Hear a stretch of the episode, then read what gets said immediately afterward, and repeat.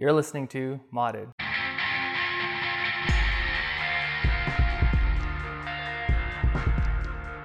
Today's episode, we have Christian Terrell, who drives a Mazda RX-7 FC. So the first thing that I wanted to ask from you is to give a little bit of an explanation of like the FC chassis code versus the FD, because a lot of people I think that listen in are mostly coming from the Subaru community, so they don't have an, Oh, okay. a lot of Mazda experience. Yeah. So what was the year, or what are the years of the FC? Uh, I think um, if I'm not mistaken, it would be 1986 to 91 with like a rare late model 92, like that they only made a, a thousand of or something, you know. So uh, definitely like um, yeah, probably like 86, 91 is what most people would say. And one of the things that people asked me was, what made you choose the FC model versus the later model, the FD? Like, how did it all start for you? Uh, well, I guess it started um, with my initial jump into like you know I guess what you would call tuner cars or you know modified cars. Uh, basically, I was buying a bunch of like cash cars because you know I was a broke kid and uh, that's all I could afford. And I got tired of just like kept buying like you know water pumps and timing belts and you know heads and whatever and stuff just kept breaking and I hated it. Um, and so finally it clicked, and I realized, you know, why am I spending a bunch of money on a car that I hate when I could just get a car that I like and I don't really mind? And then that started like this whole like rabbit hole, I guess. What were some of the cars that you had before that? Um, before the FC, uh, well, my first car was a 1976 International Scout 2 that um, my dad actually built when uh, like I was like five years old at my grandparents' house. And he took like three different Scouts and you know got the best parts, like took it off the frame and like there's a picture somewhere of him like with a rope pulley on a tree, like lifting the body off of it. my God. Yeah, like it's, it's pretty trippy. Um, and so that was my first car. He gave it to me, and um, that's what kind of like taught me to work on cars because he didn't believe in mechanics, and uh, he was just like, "I'll buy you the part, but you got to fix it," you know. And it being an older car, little things, you know, would break here and there, and um, he'd get me the part, and I would fix it, you know. Um, so that was my first one. Um, and that was actually when I was living up in Oregon. Um, I'm from Houston, but I've bounced back and forth because half my family's up there, half's down here. Um, so when I was initially moving back down here, which I haven't left, I, I guess the initial move down here, um, I left the Scout and I bought a 96 Kia Sephia, like for for What a 300 terrible car. no, no, no, but like I got it at a at an auction for a, uh three hundred dollars, you know, and Yeah. it ran and drove, and it actually drove me from Portland, Oregon, down here to Houston, Texas, Man. And to and from work for like six months, and back and forth to Austin like every week. Um, that thing. It was actually it was not a bad car, dude. You know, it wasn't a bad car. I think, uh, I mean, when you first get a car and you're able to be mobile, you have a whole new like perspective on things, and you love that thing to death because like you're absolutely 100% on the road. And you can go wherever you want. Don't have to worry about asking anybody for rides. Yeah. But that Kia Sephia reminds me of like, like I mean, you say it's good, but I had a real crappy 91 Geo Prizm oh, was Oh, my first car, and that was like specifically my dad bought me that car for high school, and it was like blue and rust, like were the two colors on that mm-hmm. car, and the headliner was all torn up, like someone had taken a knife to it. And before I started driving it around, my dad asked me like if I wanted to paint it, and obviously needed paint. So we took it to Los Angeles when I was in California at the time, and there are so many like different cheap paint and tire shops or whatever in LA. yeah. And we he painted it. Well, the guy wanted like five hundred bucks, no body work, just like straight Yeah. shooting on top It's single stage. single like, stage, yeah. whatever. Like you're gonna take it, and I picked a pewter with a lot of uh, silver flake in it. Mm-hmm. But my dad was like, "Let me get it. Let me get that for 450 to cover the the cost of gas." He's like, "All right, whatever, 450 bucks." And we had that car painted, and I put like five spoke. They were Acer wheels, Mhm. and then I managed to change out the speakers, and like I was cruising. I was the shit in that car.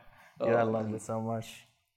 Yeah, man. Um, but so like I guess uh, that car it was it it was fun because it was, I guess, my first um, front wheel drive manual car, and like so, to be so unexpected. Um, but it was actually kind of like my ticket. So um, when I came down here, I ended up selling it for 600. So not only did it get me across the country and back and forth to work for like forever, but I ended up making a profit on it. Um, so I used that. And at the time, my older brother was breaking up with his girlfriend, but for some reason, he was letting him keep his 2001 Toyota Corolla. And I was like, dude, why are you doing that? Like, I need a car. I'm your little brother, you know, like hook me up, you know? And uh, he actually did. And it didn't take very long for uh, this bug to like start, you know, like, I guess getting at me where I'm like, man, like, you know, because it started like tick. And I was just like, man, I, I don't want to deal with these cars. And um, I forget what it was exactly, but something like drove me into older Corollas. And so I ended up finding this um, 1981 Corolla SR5, like liftback. Um, and I ended up trading my 2001 for an 81. And everyone around me thought I was insane, you know, for like trading in their, their car with AC for this, like, um, I mean, the car was in great condition, you know, like it was slow though. You know, it was the, the original 3TC engine. Um, it was beefed up a little bit with like, I guess if you could call that 45 DCOE, like uh, Weber carbs, but I could never keep those things tuned right, and it was just a pain. Um, but that car um, is when I kind of started getting into like drifting, you know, and um, I liked that whole aspect um, and like the whole culture behind it because to me it was so reminiscent of skateboarding because uh, I grew up skateboarding, you know, and um, it was just like this this perfect like kind of um, weird like you know able to express yourself but like in a, a I guess counterculture kind of way, you know, and um, it always kind of spoke to me. So I that's the whole reason why I wanted to get you know the 81 because I was like, well, whatever, it's rear wheel drive and it's manual, you know, so that's already like what I need. Um, but um, I would always like I didn't know anybody here. I didn't know anyone in the scene. I was actually I think I was on like Zilvia like forums and stuff like looking for like meets or things to do and like um, you know I ended up just like cruising the streets a lot by myself and just like finding like little areas to practice and like uh, what sucked though is um, I can never get that thing to slide because it was just so underpowered. You know I would be coming down um, you know like freeway exits and you know coming to like a right turn and then like throwing it in third gear and you know just like hitting it and I'd get a little you know you Little know bump. yeah yeah but like yeah, nothing just like the. YouTube videos that you see of the guys drifting through the exit, man. yeah, yeah, and um, what's crazy is like you know, so I I got caught up into all this, and uh, it was actually I stopped at a Valero with the car, and no one ever knew what kind of car it was, like just from looking at it, um, because it's kind of like one of those, um, I guess like off-model Corollas that people don't usually modify, you know, um, and everyone always thought it was like a Starlet or like you know some weird like mini charger or something because it had like a very boxy front end. Um, but one day some puerto rican guy came up to me and was just like hey man nice corolla and uh, i was like whoa finally like thank you you're the first person to like actually know what this car is and he's like yeah man no that's really nice it's really nice like uh, you know what we do down in puerto rico with those is uh, we throw a rotary in it it's like rotary, you know, like what are you talking about? They throw a rotary in a Corolla. yeah, man. That's what? yeah. Well, like now, you know, in hindsight, I'm like, that's all they do down there, dude. They're rotary wizards. Like it's it's like this weird, like How did that come about? Because that seems just like an oddball place where you're doing rotary swaps. honestly, I have no idea. It's like this weird mystery that like Puerto Rico is just like flooded with like old like RX sevens and like they are like master homebrew technicians, you know, like that build really fast cars. That's crazy. Yeah. And so um, when he told me that, I like instantly like was intrigued, and um, so I went home and I just started like reading like everything that I could about Rotary, you know. Um, and part of my personality is uh, when I get really interested in something, I go on like a binge of like information gathering. You know, like sometimes I'll uh, stay up like all night, you know, and just like read like anything that I can, you know, and I'll like get sucked into this wormhole. And usually, if I'm still interested in it after I get out of that wormhole, then it's something that like you know I can really excel in. Uh, and yeah, I just couldn't get rid of the rotary bug after that. So um, I started looking at like you know what can I do to swap this, you know, like what what's it gonna take, mm-hmm. you know, and it started you know looking like oh you're gonna need eight like AE86 like subframes and you know like it's it's a huge extensive thing and at that point I think I was like 18 and I wasn't really like that skilled but I wasn't skilled I'll just cut it like plain and dry I was not skilled at like none of us none yeah. I don't know who like all these kids I think there were kids in high school that just knew so much more about engines and things like that. And I was like, I know. I think it wasn't even until I was in like my mid twenties that I started to even get a better perspective of like how the car works and like everything that you mm-hmm. could really do to it.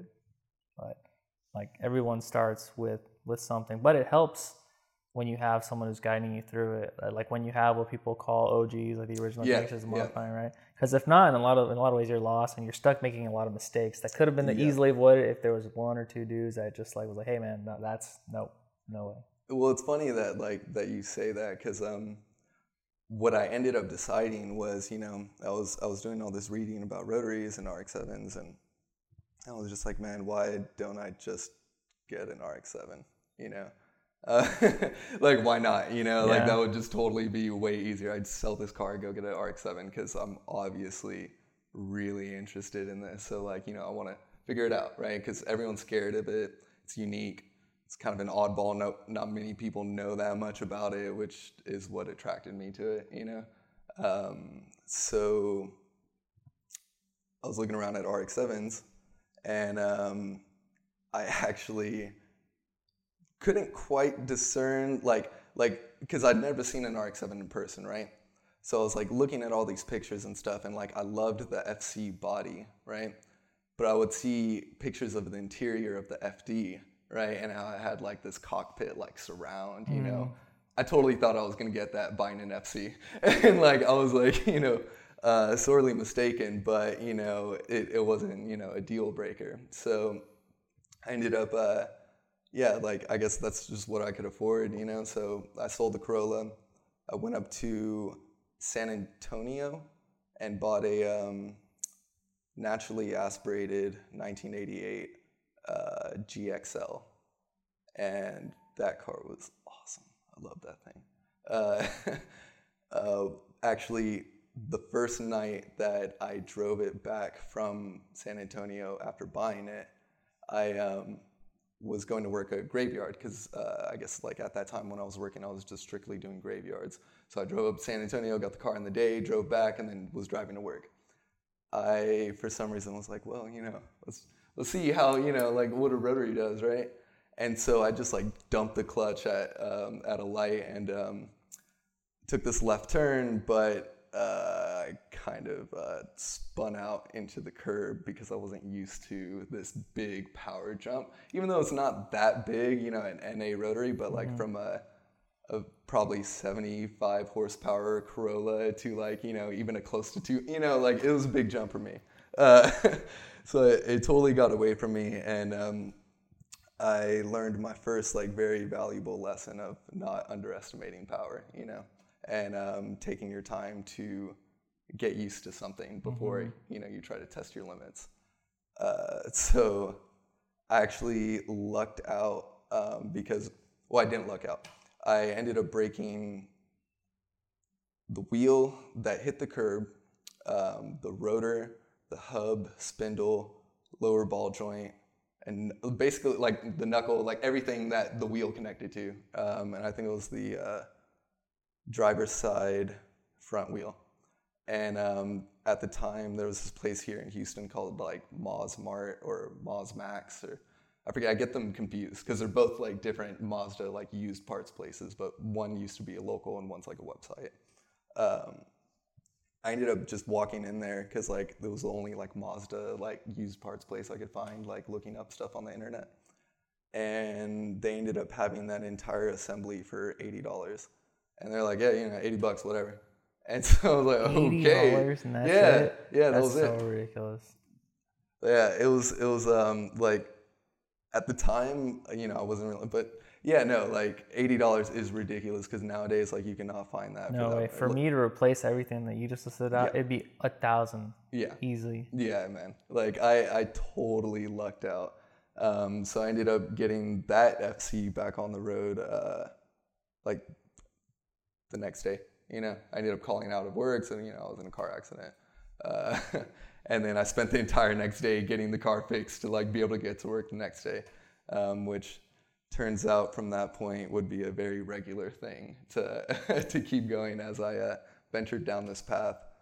Um, eventually, that car ended up I ended up totaling it because um, I was giving my friend a ride and I was um, out in like Missouri City and they have these uh, basic basically like highways, but there's not like you know guardrails or like entrances or anything. It's just like a flat piece of road that everyone drives like 60 miles an hour on, but people can you know cut in at any time, right? Yeah. not legally, you know, and they're supposed to watch for traffic and everything. But basically, um, someone tried to jump in front and take a left to get on, you know, to the other side while I'm going 60. And, um, you know, 1988 car, no ABS, nothing. Like, I slam on the brakes because it was just like right in front of me, and I didn't really have time to pump or like anything. And I just lock up and go straight into them. And when they heard my brakes lock, they locked their brakes. Like they panicked and then brake. But if they would have just kept going, like we would have been good, you know.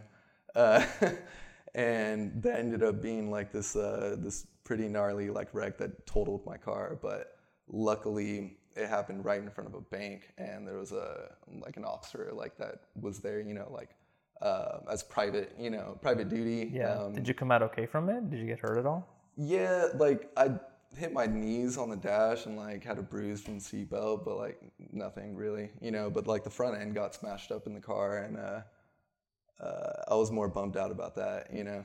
And so, um, luckily, you know, there was an officer that witnessed like the whole thing happen, and so it was, you know, easily seen in my favor that you know it wasn't like my fault, you know. So I ended up getting like a pretty nice insurance check from that, and um, still in my novicy of um, like knowing about FCs at that time is all I knew is because you know like as I as I had an NA for a while um, and I started like learning more and more things and you know I realized okay I don't want an NA I want a turbo one you know and then looking into all th- all the things that involve a turbo swap you know it's just worth it to just get a turbo car you know um, so that was kind of like a blessing in disguise because I started, um, I got the insurance check and I started looking for a new RX-7. And I didn't know about Series 4 and Series 5, and Series 5 having the iconic like round tail lights, and Series 4 having like these like kind of straight line, like almost like Fox body Mustang esque, you know, kind of tail lights. Personally, I, I hate I, I can't stand them. Um, I know a lot of like purists are, are not gonna like that, but um, and especially how popular S5 tail lights are now. Like people are starting to go back, and um, I, I'm just not a big fan of them. And uh, because I was looking for an 88, because I just wanted my same car back but turbo. Um, that's in actually S4, and uh, I was kind of bummed out because um, you know, I was looking for cars and none of them had these round tail lights. And I was like, man, why is it, you know, like what's going on? And um, I ended up coming across two 10th, an- or 10th anniversary um, turbo RX-7s for sale, right? And because I was looking up the year 1988 by coincidence, just because that's what I had before. And um, I ended up getting one of those two cars, and it was a guy I think he was also in San Antonio. It's weird. Okay, there's a lot of I guess FCs in San Antonio, um, but I found out that uh, 10th anniversaries are actually pretty rare, and they only made 1,500 of them. And so I kind of lucked out in a way that like, okay, cool, I got this like really like awesome like you know starting platform, and uh, that's the car that I have now.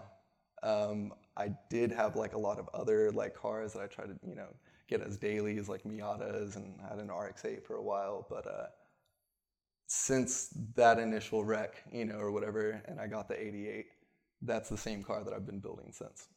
Was it hard for you to let go of that old 81 Corolla that you had there?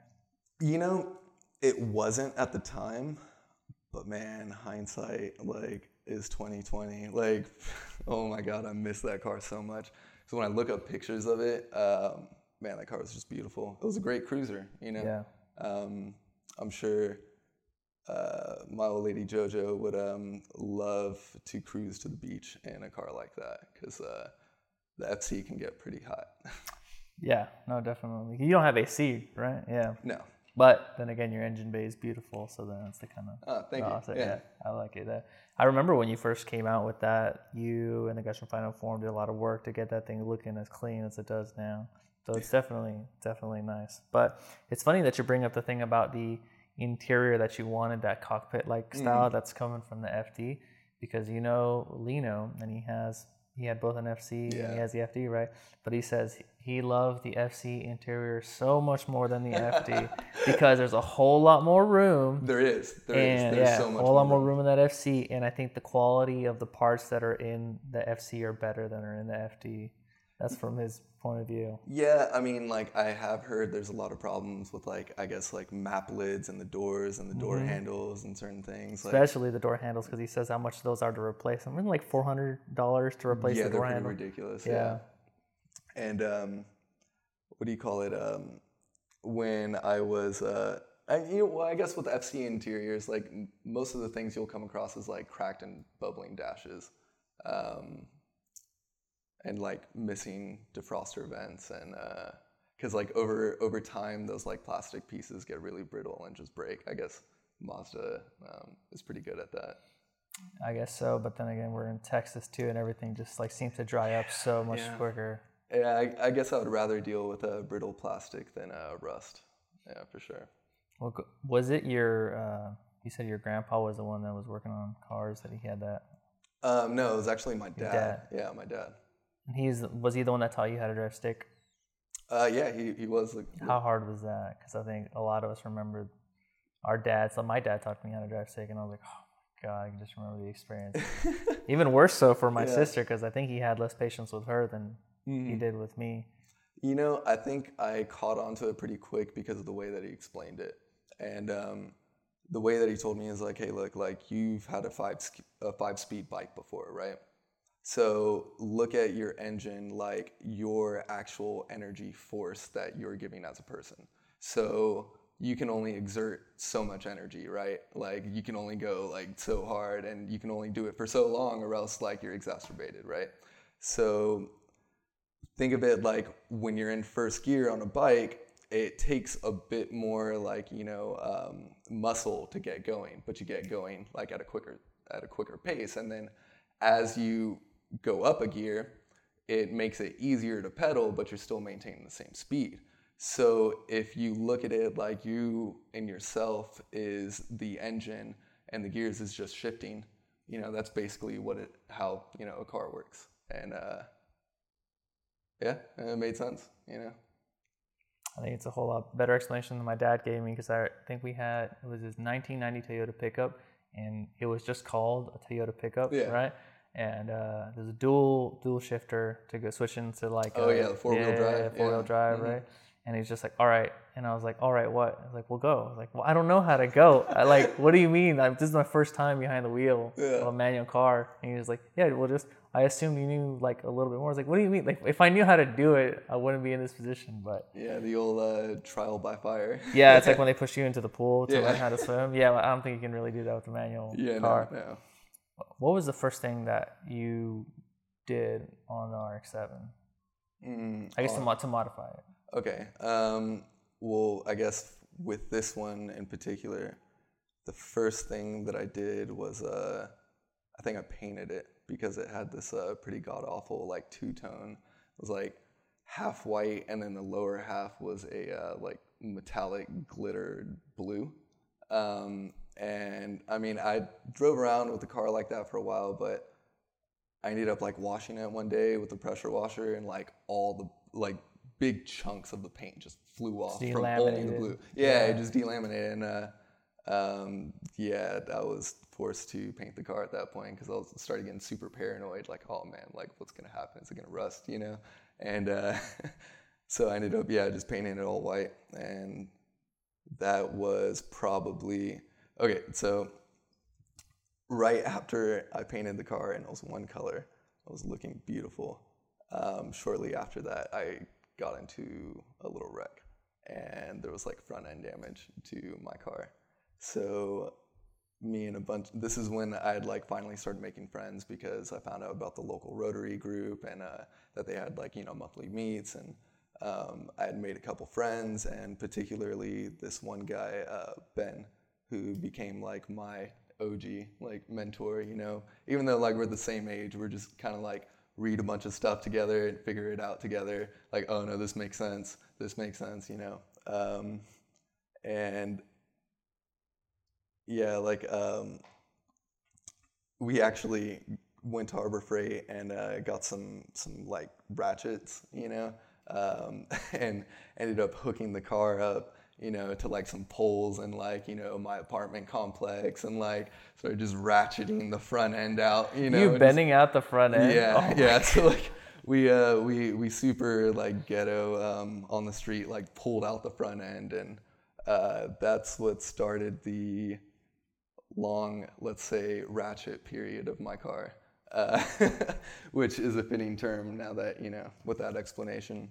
But uh, I ended up yeah, like messing up kind of the front end and uh, pushing in the bumper and uh, denting the hood and stuff. And uh, one of the headlights wouldn't align correctly anymore. And so, so I was really bummed out about that. Um, but I ended up from that getting like uh, started i started collecting like s5 parts you know because s5 bumper looked a little bit better and you know all this stuff so um, i put an s5 bumper on it uh, got a new hood um, and then i plasti dipped the car to, to make it all all match um, which never do bad outside plasti dip with rattle cans from home depot it is the worst stuff ever, dude. Oh. Like, because when I actually decided to get serious and get that stuff off, like, it was a nightmare. It took months. I think Houston has a lot of bad plasti dip going on, mm. and I don't know what it is. If it's just this city, and I notice it more, but man, it is everywhere that you look. Man, well, like it was like really hot then too. Like everyone was like plasti dip and stuff, yeah. you know, and it was just like hanging out with the guys, and it's just like uh like, yeah, man, why don't we just go to Home Depot, you know, whatever, right? And uh, yeah. oh, well, I think it's like maybe people see plasti dip as just like the the greatest thing ever invented that you can just paint. Mm-hmm. But I remember the first time I saw someone like plasti dip their roof, and uh, they were so so like just like, oh yeah, man, it looks so great.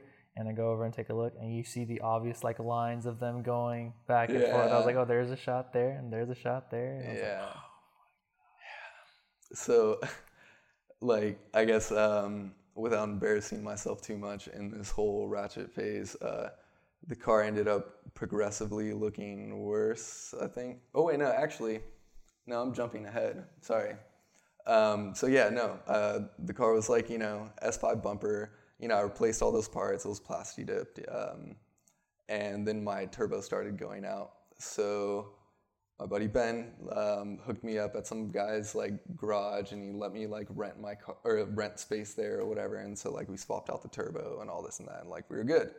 Um, and uh, around that time is like when I was really starting to come around, when there was like Ricer Wednesday meets and stuff like that, and um, I was at that time in the Houston scene because like I was started just like just going to everything because I didn't know yeah. anybody, you know. So I just went to everything. well, why don't you give people a breakdown of of Ricer Wednesday? Because there's a lot of people that are not familiar with the Houston scene and they don't know about Ricer Wednesday and what that was like oh, back man. in the day. Yeah. Um, so yeah, no, Ricer Wednesday was this really. Um, man, like I, I can't even believe like how it really just blew up because um, it started out as uh, Mayday Garages, um, kind of like well, did it start out as that?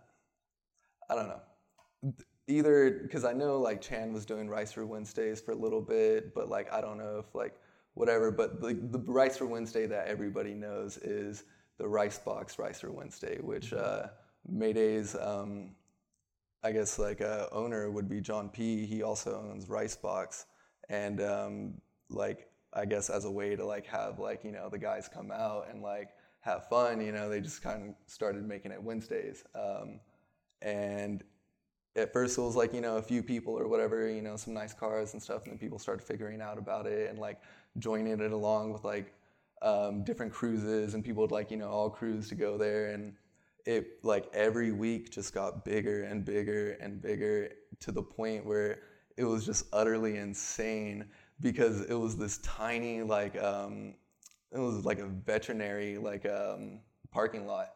And there was only like he had to get there really early to get a good spot you know like really early. And you had to just sit there because once it got packed you weren't leaving like because people would start parking in like every different like get in where you fit in like park like sardines like um, there was actually like some crazy like like maneuvering just to get people out sometimes you know and um, yeah no it it really outgrew its location. Well, didn't a couple people get their cars wrecked, or someone like I think I remember someone got rear-ended with their car Mm. being parked just because it was I mean it was like on Westheimer. Oh, okay, so I, I guess I'm kind of like miss like, all right. So the meet got so big that um, people just started parking on Westheimer, like just literally just parking in a lane of traffic. And um, if you're not familiar with that part of Houston and Montrose, Westheimer goes down to like this really windy like four lane street, but the you know like the lanes are really narrow and it's uh Dude, I, I don't even. drive. I think two cars barely fit in. The two cars should not fit no, in there. It is no. the worst. especially not in like like that um that turn that's like by cats and stuff. Oh, like, yeah, dude, yeah. that's uh, No, it's uh, bad. yeah. but um, but yeah, no, like so then it started this thing to where like eventually both sides of the street like got congested, like Westheimer, which is a major street in Houston, like got congested down to two lanes like at you know five six o'clock like traffic when like everyone's Heavy. home so like Heavy traffic. dude heavy but it like you just see all these like tuners and all these like ricers all come out and like everyone was cool and like you know it was like this this really like golden era of like the the houston scene like it yeah it was, it was a really good time i think that was like what like 2014 Yeah. something. yeah yeah was- I remember hearing about it when I first moved to Houston and how big that was. But then I started hearing like, if you don't get there early, there's no there's no chance. There's no like, chance. yeah. Yeah. You're just gonna be one of the guys that just like cruises up and down the street. You know, And that's what the uh, the Wekfest meet pre meet ends up being too. Yeah. If you don't get there early, Yeah, nope, no, that's it. No way. just make your rounds, I guess. Yeah. Yeah.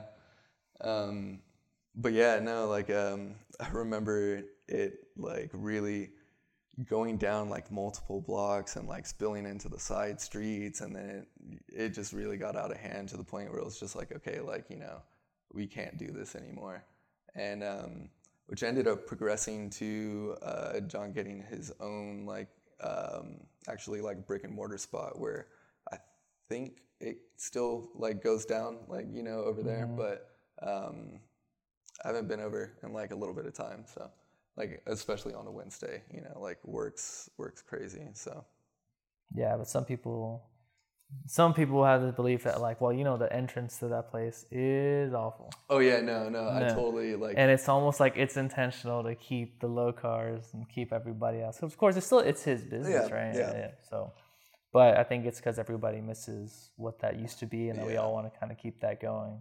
you know, it's like there's some like parts of the scene that like it's good to just reflect on, and if you're a part of it, like you know, like it's you're part of something special, but you know, there's always something like new to move forward to, you know, because just because something ends doesn't mean that something new and better might not pop up, you know.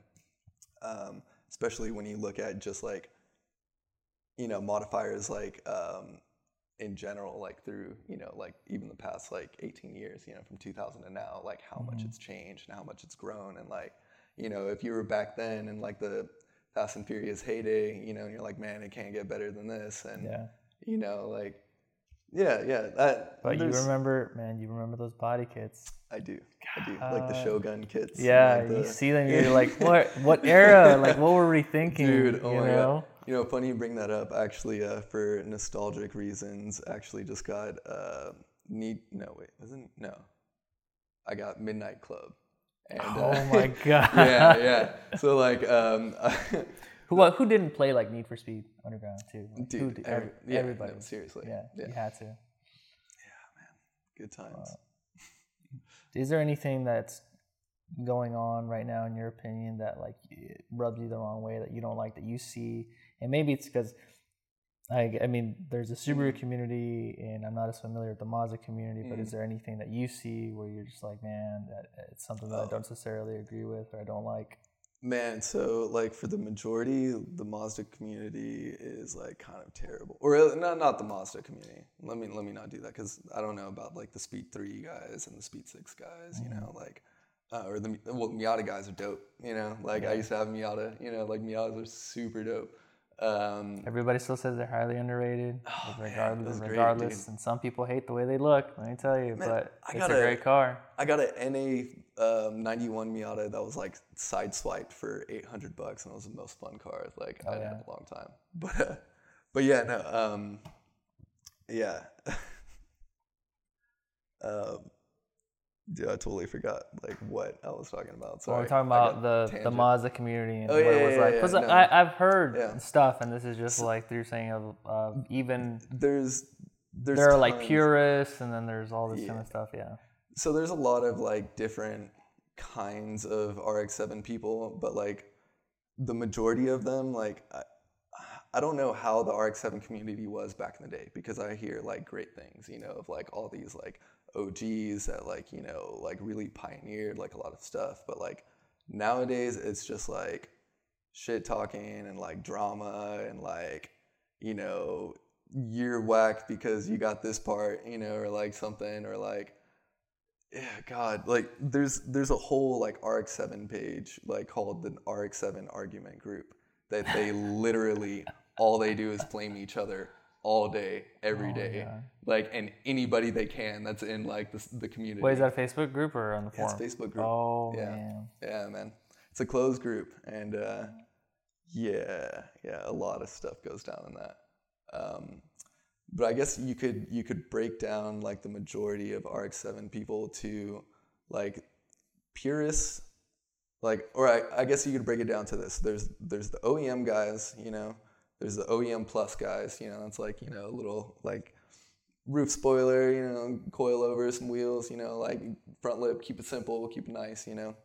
Um, and then, or at least for FC guys, I'm sorry, I don't, I can't speak for RX-7 as a whole, but like for FC guys, what I see, the Pierce OEM, OEM Plus, and then um, drifters. That's that's basically most of the RX-7. Oh, and then there's the swap guys, you know hmm the um, the LS swap guys or like the whatever. Like I'm just gonna prove rotaries like not reliable, and so I'm gonna swap something else in it. Is it reliable though? Are there? Come on. Okay, so if you like know me and how I drive normally, I drive the piss out of the car every single time that I drive it. Like every single time. Um, yes, this isn't my original motor, um, but I don't know of someone who still has their original Yeah. motor. Yeah, well, it's not even the same like engine or motor that I had when I bought the car. Like, um, I actually ended up trying to build one with my buddy Ben that I was talking about earlier. Uh, that didn't work out very well. Because, yeah, we're just, you know, people trying to do something. We don't know that much about clearances and, you know, like how things have to be within like thousandths of an inch to, you know, like that, yeah, that flew over our heads. Um, and we were trying to do like just some ridiculous Bridgeport build, you know. Yeah. Um, but yeah, so I don't count that one. Um, I ended up, you know, getting an engine built professionally by um, uh, Rotary Performance in Garland, Texas. Um, they are like Texas's like trusted guys. They've been there for like 30 years. You know, um, I basically took them three engines, and I was like, I fix this for me. Like, I'm sorry, you know. and uh, it cost a lot of money, um, but like I guess over the span of like a year or two, because Um, you know, like they're always really booked up, and like you know, you have to basically wait your turn in line.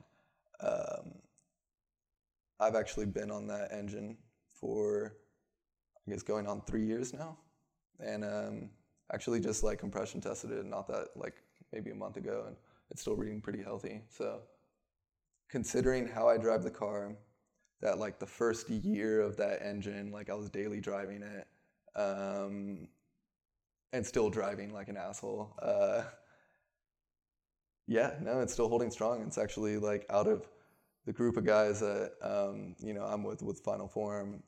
So far, you know, crossing my fingers, knock on wood, um, it has been the most reliable out of all of them. Um, even when we went up to like New Jersey, like I had no hiccups with the car like whatsoever. It's just Yeah, well, let me ask you about that. Well, one, how did you come to meet the guys from? I guess you could say you can, or you want to call them a team, a team of Final yeah, Form, yeah. right? We're we're we're a team. We're a group of friends. Yeah. You know, like at this point, like we're more like family. Um, we've helped each other through a lot of different hurdles and like have grown each other to like where we are now. And um, like I really wouldn't be here if it wasn't for the help of these guys and also my supportive girlfriend because she helped me like focus like when I'm not with the guys. So. How did you guys meet? Um, funny enough, funny story. Um, so I met John P at Whole Foods uh, because I work for Whole Foods. Um, yes, this entire like build and process and everything, I've worked for Whole Foods the entire time. So I work at a grocery store. Um, but I saw like John P and I didn't know who he was. And I knew what Mayday was at the time. And this was back when I had the Corolla. Oh, wait, no, no, no. I had an FC. I, I had an FC. Um, and I saw John P wearing a Mayday Garage shirt.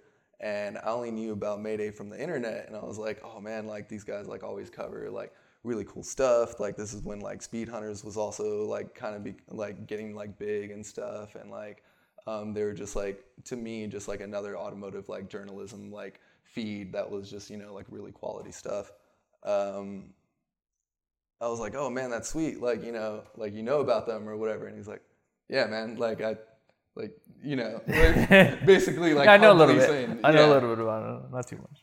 Yeah, and so um, I was like, "Oh man, that's like so awesome! Like, are you guys like from Houston or what?" And they're like, "Yeah, and, you know, like we're all like based out of Houston stuff." I was like, "Dude, that is awesome! Like, mind blown! Like, I'm in a really cool city. Then, you know, like, let me keep doing this." And he's like, "Oh yeah, you know," and I guess like maybe like he didn't he liked the approach or something, and so he asked me, you know, like what kind of car that I drive, you know, because I think I was like I was young, you know, maybe 19, you know, maybe 20. No, I was probably 20 or so. Yeah.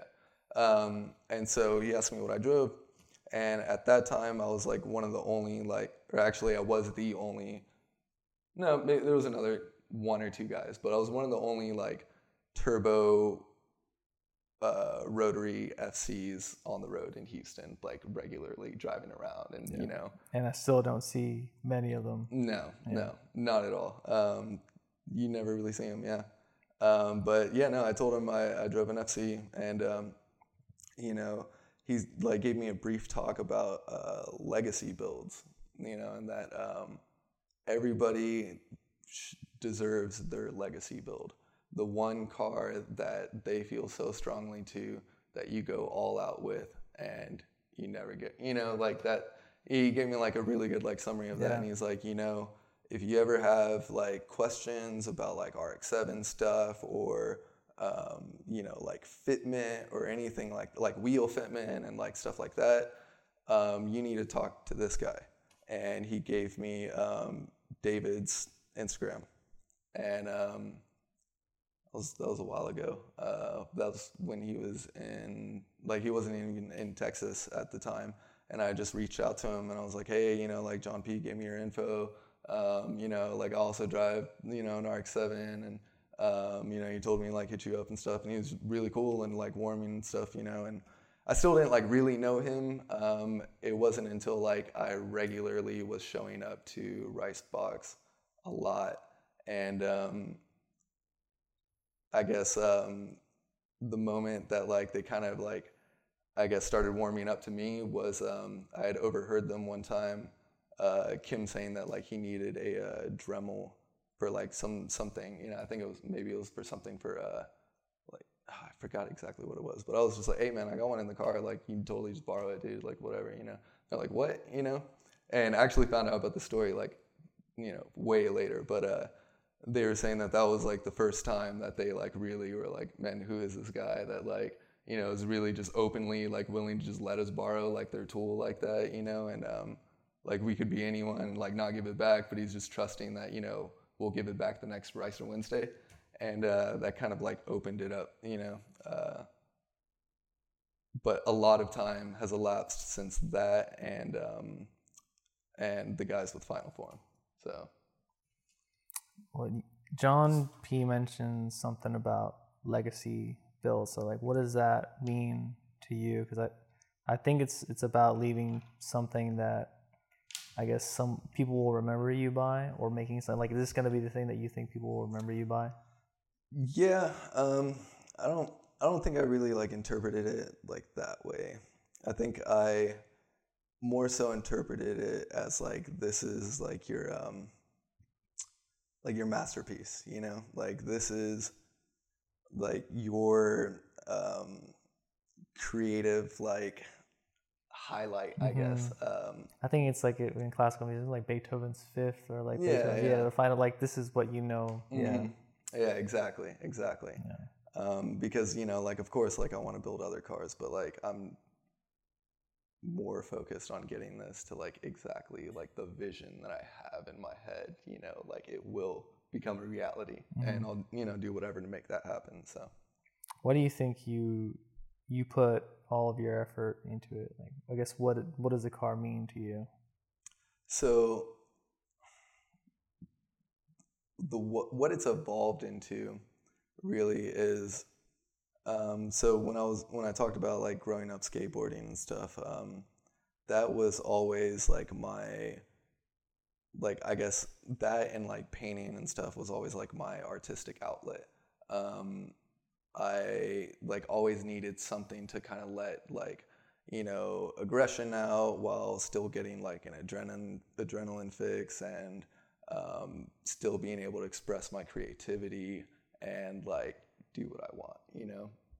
Uh, so it went from that to evolving that kind of into the same like um, like same way into cars, you know, like um, I ended up breaking my wrist like three times and having to get like surgery. Um, so after that, like I wasn't able to like skate as hard as I used to because you know I got older. I need to get a job or keep a job and not be on like medical leave and you know because I got bills to pay and yeah. So um, I was like, hey, well, this is a I guess safer um, way to you know like I guess let out my my creativity, um, and I kind of just honed in on it. So this is like your means of artistic expression now. Most definitely, yeah, because like um, I'm right hand dominant, and that's the wrist that I broke multiple times. So I can't really like paint or like draw or like do anything the same way, but I still have like the vision in my in my head, you know. So um, I just try to apply it like different ways that I can. And I guess um, before we kind of close it out, what's the what do you think is like one of the biggest lessons that you learned in doing this that or that the car has taught you? Man, um, really, you get what you put into it. I mean, um, I really didn't get serious, like really serious, until about like a couple years ago when, um, like David and uh, David really, like from Final Form, really like gave me like a sit down and was like, hey, like, what are your goals for this car? Like, what do you want to do with this? Um, and I, I told him, you know, and he's like, okay, well, like realistically, like, how do you think you can get to that point, you know? And um, I was like, dude, honestly, I have, I have no idea. I don't know how like any of these people like afford stuff. Like, I'm just like, I work at a grocery store. Like, I can't, you know, like, I don't know if they got like mom and dad that, you know, that, cause I don't have that. Like, I'm on my own, you know, like I'm, you know, taking care of two little cats. Like, you know, Um, and so he's like, "No, man, like you can do it. Like anyone can do it." So let's sit down. And he basically was like, you know, what do you do? Like, do you eat out a lot? You know? And um, I was like, yeah, you know, I might eat out like you know, like a couple times a week or whatever. And he basically like broke down things like in a way that was like anybody can achieve the goals that they want because you just basically summarize the things that you want to get done. You set that as a goal. You set a timeline for that goal, and then you look at the things that you can sacrifice to meet that. Like for the like New Jersey, like um, when I came out for that, um, I ended up barely making that goal, and I quit smoking for like six months or so. Like I stopped eating out. My old lady was like, Jolene, she um, she really was awesome and put up with like us not going out on dates for a while and like really just being homebodies and you know basically like the general lesson is like you know anybody can do this with any type of budget um, it's just a matter of like what are you willing to put into it you know what are you going to sacrifice to really achieve like what you want and how important it is to you yeah, i think that's a great lesson to share with people a good way to close out so i appreciate you doing this man we'll definitely Yeah. have to do more yeah man more yeah. of this because i'd love to hear more about the trip Yeah, yeah, a good for sure, dude, man. So definitely, thanks definitely. for doing it man yeah of Appreciate course it. yeah thanks dude